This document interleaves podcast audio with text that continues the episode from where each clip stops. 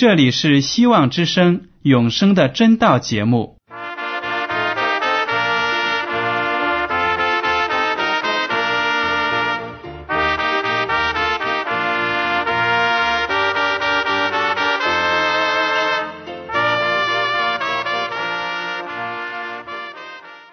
亲爱的听众朋友们，你们好，我是艾德，很高兴今天能和你们在永生的真道这个栏目中见面。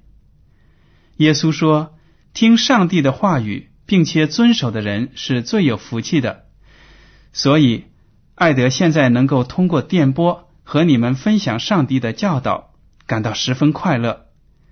我也希望众位弟兄姐妹。还有那些正在寻求真道的朋友们，也能够珍惜这段时光。大家不妨在手边准备好纸和笔，将今天讲到的要点和经文章节做些记录，以便过后自己再亲自查考圣经。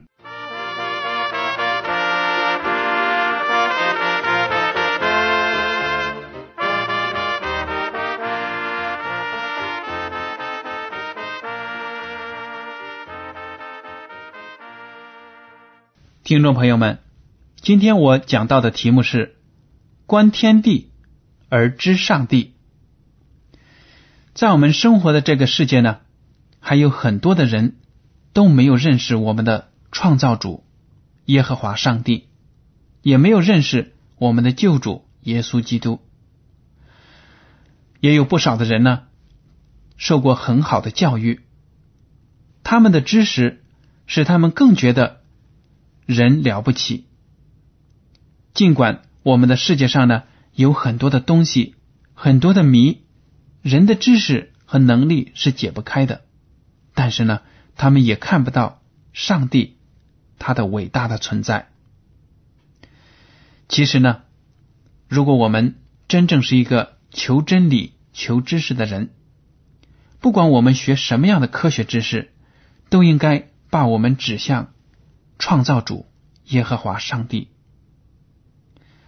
圣经的第一卷书《创世纪》第一句话就是：“起初，上帝创造天地。”这是一个非常伟大的宣言，根本没有丝毫的解释，因为上帝的存在呢，不需要任何人来证明。我们人对周围的世界认识是有限的。我们的理智没有办法证明上帝的存在，但是，并不因为我们不相信上帝的存在，上帝就不存在，不是这样的。上帝的存在不是以人的意志力为转移的，但是上帝爱世上每一个人，就好像我们的父母爱我们一样。上帝呢？赐给我们启示，要让我们通过周围的大自然、周围的事情、人类的历史来明白，上帝确确实实是这个宇宙的主宰。大概来说呢，上帝的启示可分为普遍启示，也叫普通启示或者一般启示；另一种呢，就是特殊启示，这两大类。普遍启示和特殊启示。那么，我们今天呢，就先来看一看普遍启示。上帝的普遍启示呢，又称为自然启示，是上帝借着他创造的大自然，包括我们人本身，向人类呢展示自己的爱，展示自己的伟大。为什么叫普遍启示呢？因为这类启示是人。在任何地方、任何地点，每一个人随时都可以得到圣灵的感动而领受的。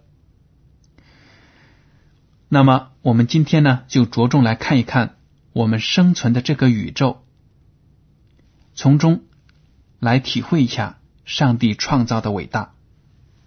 首先，读一下诗篇第十九篇一到三节：诸天。述说上帝的荣耀，穹苍传扬他的手段。这日到那日发出言语，这夜到那夜传出知识。无言无语，也无声音可听。这里就描写了大自然的启示可以是无言无语、没有声音的，但是宇宙自然界中的一切都诉说着上帝的创造和上帝的智慧。刚才读过的经文说，诸天诉说上帝的荣耀，也就是说，宇宙万物都能表现出上帝的荣耀，而且连白天和黑夜这样交替进行的自然现象呢，也在说明这是上帝所创造的。的确，宇宙的浩瀚无际呢，是令人叹为观止的。打个比方说，太阳系有一颗恒星，九颗行星，还有几万个小的游星和无数的根本就数不清的流星。我们生活的这个地球呢，带着它的卫星月亮，以每秒三十公里的速度绕着太阳旋转，太阳则带着九大行星。以每年一千五百亿粒的速度，在一个大轨道上绕着离太阳最近的一颗恒星，就叫昴星旋转。每转一周呢，需要几千年的时间。但是这个昴星，也就是离太阳最近的一颗恒星，又绕着不知名的一个中心在旋转，因为宇宙太大了。我们连昴星所围绕的那个中心是什么都不知道。太阳系所属的银河系的星云总质量是太阳系的两千亿倍，直径约十万光年。但银河系呢，只是一个小宇宙而已。至于宇宙究竟有多么大，宇宙之外是什么呢？我们就根本不可以想象。宇宙是如此的宏伟，又这样的精确，但是呢，很多的科学家却假设说，这个宇宙的形成是因为一个巨大的爆炸从一个很小很小的点而形成的，真的是令人难以想象会有这样的理论。如果你对天文学了解的越多，你就越会感叹造物主的伟大。因为呢，世界上有很多的科学家、天文学家都是虔诚的基督徒。著名的科学家牛顿就是一个基督徒，但是呢，他自己有一个好朋友，却不信上帝的存在。有一天呢，这个朋友到他家里去做客，看到牛顿的桌子上有一个精美的太阳系的模型，只要你摇动这个一个曲柄。上面这个模型的众星球呢，就各自按照轨道运转起来。哎，这个朋友呢就很好奇，摇啊摇啊，爱不释手。他就问牛顿了，说：“这个模型是谁造的？谁设计的？”没料到牛顿却非常不在乎的说：“没有人。”他的朋友就感到奇怪了，哎，怎么会说没有人呢？牛顿说：“你现在问我这个模型是谁造的，说明呢，你相信这个模型必须是有人设计制造的，对不对？”那个朋友说：“是啊。”牛顿说：“为什么像这样精美的模型，你相信是人造的？那么我们生存的这个宇宙，这个太阳系这么完美的运行，你却不相信有一个创造者呢？”他的朋友听了他的一番话呢，茅塞顿开，顿觉原来这是牛顿在教导他。后来呢，他就接受了有关上帝的教导，信仰了上帝。好了，听众朋友们，我们再来看一看我们生存的这个地球，它本身的设计怎么样能够证明上帝的存在？首先呢。我们要说的是，人类生活的这个地球呢，一切都安排的非常的完美，非常的有规律。尽管人类感觉到我们现在地球上空间小了，因为人口的膨胀、环境的恶化，都要努力在太阳系当中呢再寻找一个星球。当然，目前来说还是科学幻想。但是呢，找来找去，就目前所观察研究到的，人类还没有找到一个适合人类居住的另一个地球。只有我们现在居住的这个世界呢，能够让我们正常的生活。我们知道，太阳是我们地球光热能的主要来源。地球与太阳的距离、自转的速度、地球的大小。大气层的组成都是那么的恰到好处。比方说，如果我们的地球离太阳太近了，我们肯定会热的受不了，甚至呢，人都会被烤死了。但是如果离太阳又太远了，我们就会感到非常的寒冷。在太阳系的九大行星当中呢，离太阳最远的冥王星。上面就非常的冷，冷的度数呢，简直是说出来很多人都不相信，连上面的一些气体都是液体形状，因为呢太冷了。为什么呢？就是因为离太阳太远了。但是呢，地球和太阳相处的距离却是那么的恰到好处。尽管有的时候呢，我们感觉到夏天炎热无比。冬天呢，哎呦，太寒冷了。但是我们不要忘了，这些恶果呢都是人类造成的。当人类的始祖没有犯罪之前呢，上帝创造的地球真的是非常的完美，气候温和又湿润。好了，我们接下来再看一看我们所呼吸的空气。地球大气层的重要性是每个人都知道的。如果没有大气层的话，我们根本就没有可以呼吸的空气，而且呢，来自太阳的一些强烈的光线也会把人呢辐射而死。如果我们地球的直径比现在的小，那么地球的吸引力呢就会小得多，大气层它包含的氢气和氧气呢就不能被地球的引力吸住，就会。脱离地球，消散在宇宙空间了，那么我们人当然也就完蛋了。如果我们地球的直径太大，地球太大的话呢，地球的引力也会太大，而我们人体又无法承受。所以从这一点，我们看得出，上帝设计的是非常的好。太阳系中有一个行星叫金星。在它的大气层当中呢，有百分之九十七都是二氧化碳。二氧化碳对人来说是根本没有办法呼吸的，而且呢，它这个大气层当中还有一层浓浓的云雾，厚达二十到三十公里，是由很浓的硫酸组成的，很有腐蚀性。所以呢，二氧化碳和这个浓云。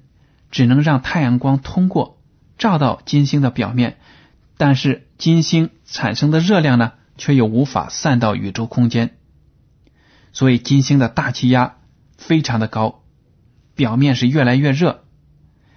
那个大气压呢，比地球的大气压要高出九十倍，就好比人要潜水到九百米以下所承受的压力，这么大的压力。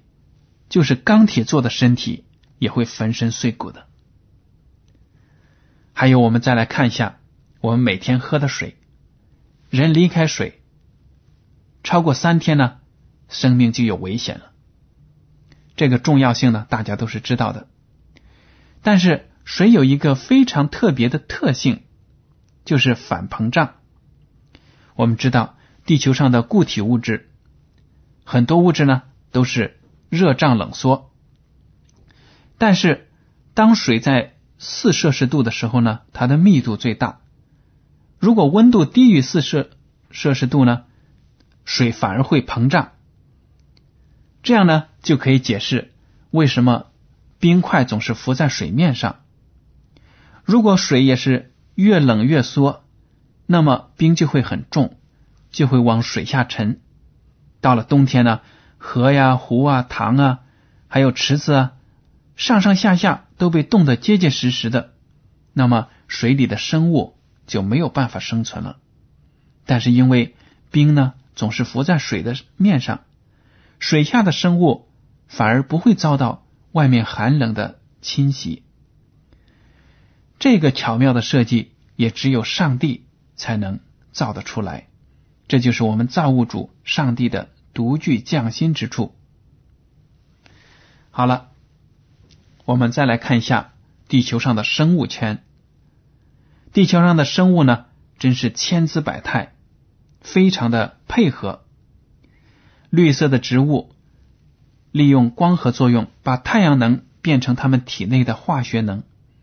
然后直接或者间接的就放射出来氧气呀，而且植物自己也会成为动物的食物，而动物所排泄的和动物死后的遗体腐化之后呢，又会变成供植物生长的肥料，这些都是非常巧妙的一连串的安排。而且气体的循环呢也是非常的合理的。大家想一想，我们所有的动物和人呼吸的时候呢，吸进去的是氧气，但是氧气在身体里经过一番的变化，等呼出来的时候呢，就成了二氧化碳。而上帝所创造的这些植物呢，却利用光合作用，把这些二氧化碳呢合成其他的有机物。在这个同时，又通过叶上的那些孔啊，释放出氧气，正好供其他的动物和人来呼吸。这真是上帝巧妙的设计，你们说对吗？难怪以赛亚书五十五章八到九节这样说：耶和华说：“我的意念非同你们的意念，我的道路非同你们的道路。天怎样高过地。”照样，我的道路高过你们的道路，我的意念高过你们的意念。如果我们看到周围的这些奇妙的设计，那么我们就会想象，上帝说的真对。上帝所想象的，他的智慧都不是我们人所能够理解的。还有呢，我们再来看一下动物的本能，动物的生存本能呢，就显示出了。上帝的巧妙的设计，人呢常常把动物的各种奇特的行为称之为本能。比如说，蜜蜂会制造自己的蜂房，是六边形的，而且非常的规则。这些蜜蜂在制造的时候又没有拿尺子去量，怎么会造的那么规矩呢？蚂蚁的王国，上下阶层非常的严密。分工也详细，这么小小的蚂蚁，怎么有智慧把自己的社会搞得这么严密、这么团结呢？人类不可以理解。还有蜘蛛织网，织出来的网也是非常有规矩、非常均匀的，它怎么能做得出来呢？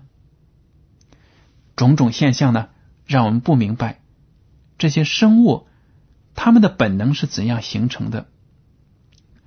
那些进化论的人呢，就说了，这些本能都是因为生物的需要而逐渐学会的，在长达亿万年间演练成的。这种说法呢，很不合理。如果长达这么多年，小小的动物才学会了搭一个房子，那么他们的群体啊，早就被毁灭了，要么自然灾害，要么就是其他的生物。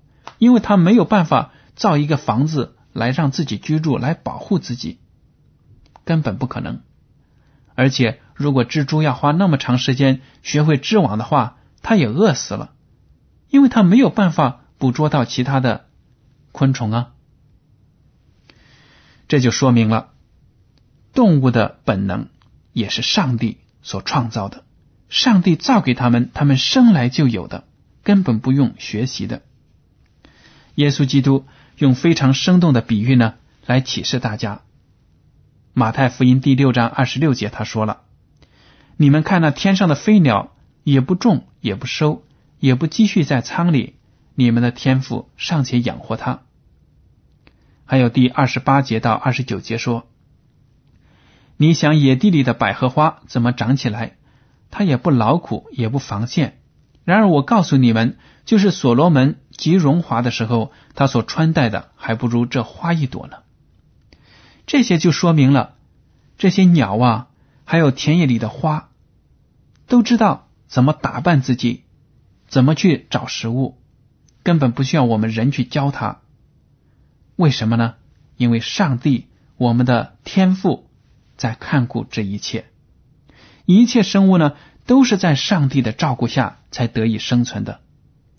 一想到这些，听众朋友们，你们会不会为上帝的伟大、为他的智慧而感到折服呢？当人不认识上帝的时候呢，就通统的把自然界的一切美妙和谐。都说成是自然规律，那么自然规律是怎么形成的呢？如果你认识了上帝，就知道是上帝创造的。我们来读一下旧约的约伯记三十九章一到二节：山岩间的野山羊及时生产，你知道吗？母鹿下毒之期，你能查定吗？他们怀胎的月数，你能数算吗？他们几时生产？你能晓得吗？第二十六到二十七节，鹰雀飞翔，展开翅膀，一直向南，岂是借你的智慧吗？大鹰上腾，在高处搭窝，岂是听你的吩咐吗？这些经文呢，是耶和华上帝向约伯显现的时候问他们的问题。当时约伯和他的其他的朋友们在一起辩论。上帝呢，就向他们显现，就这样说了，意思就是说呢，整个宇宙世间的万物都是在我的控制之下，大自然的各种动物有他们的生活规律，有他们的本能，难道还要你们去教吗？不用的，都是耶和华上帝教会给他们的，加在他们的基因之内，一代一代传下来的。所以呢，当我们仰天看见天上的雄鹰展翅飞翔，很多时候呢，你会看到雄鹰根本不需要挥动自己的翅膀，而且呢，它的翅膀伸的平平的、展展的。为什么它能够上升呢？就是因为地球上的气流有上升的时候产生的风，这个老鹰呢就能够借助这个风。往上面飞呀飘去，这就说明了鸟类的聪明。它怎么懂得去观察风向，然后又怎么样去摆动自己的身体，改变自己的形状，去更大的、更有力的利用这些风力而上升呢？这都不是人能够教的会的，连我们人都不懂得鸟儿为什么会飞得这么高。飞得这么美，比世界上任何的飞机都更灵活、更灵巧。人也是在漫长的岁月观察鸟儿，渴慕也将来也能像鸟一样飞在天上。所以呢，在最近的这一两百年，航天史才刚刚的起步。虽然我们已经能把宇宙飞船呢送到了月球上，或者。把其他的探测器送到其他的星球上，但是人类的飞行技术和这些鸟的本能相比呢，相差是太远了。从这一切呢，我们都能看得出，上帝是创造这美好的一切的一个伟大的设计者。罗马书第一章二十节说：“自从造天地以来。”上帝的永能和神性是明明可知的，虽是眼不能见，但借着所造之物就可以晓得，叫人无可推诿。这句话说的很好。上帝呢，的确创造了这个世界。然而，如果我们没有用心去观察，用自己的头脑智慧去思考的话呢，我们就看不到这一切背后的创造者、设计者。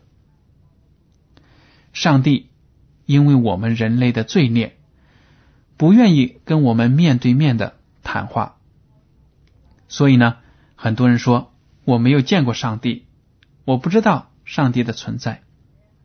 但是这不算是理由。圣经说了，没有人可以找借口、找理由推脱说不认识上帝，因为只要我们看到周围的一切，我们就知道有上帝的存在。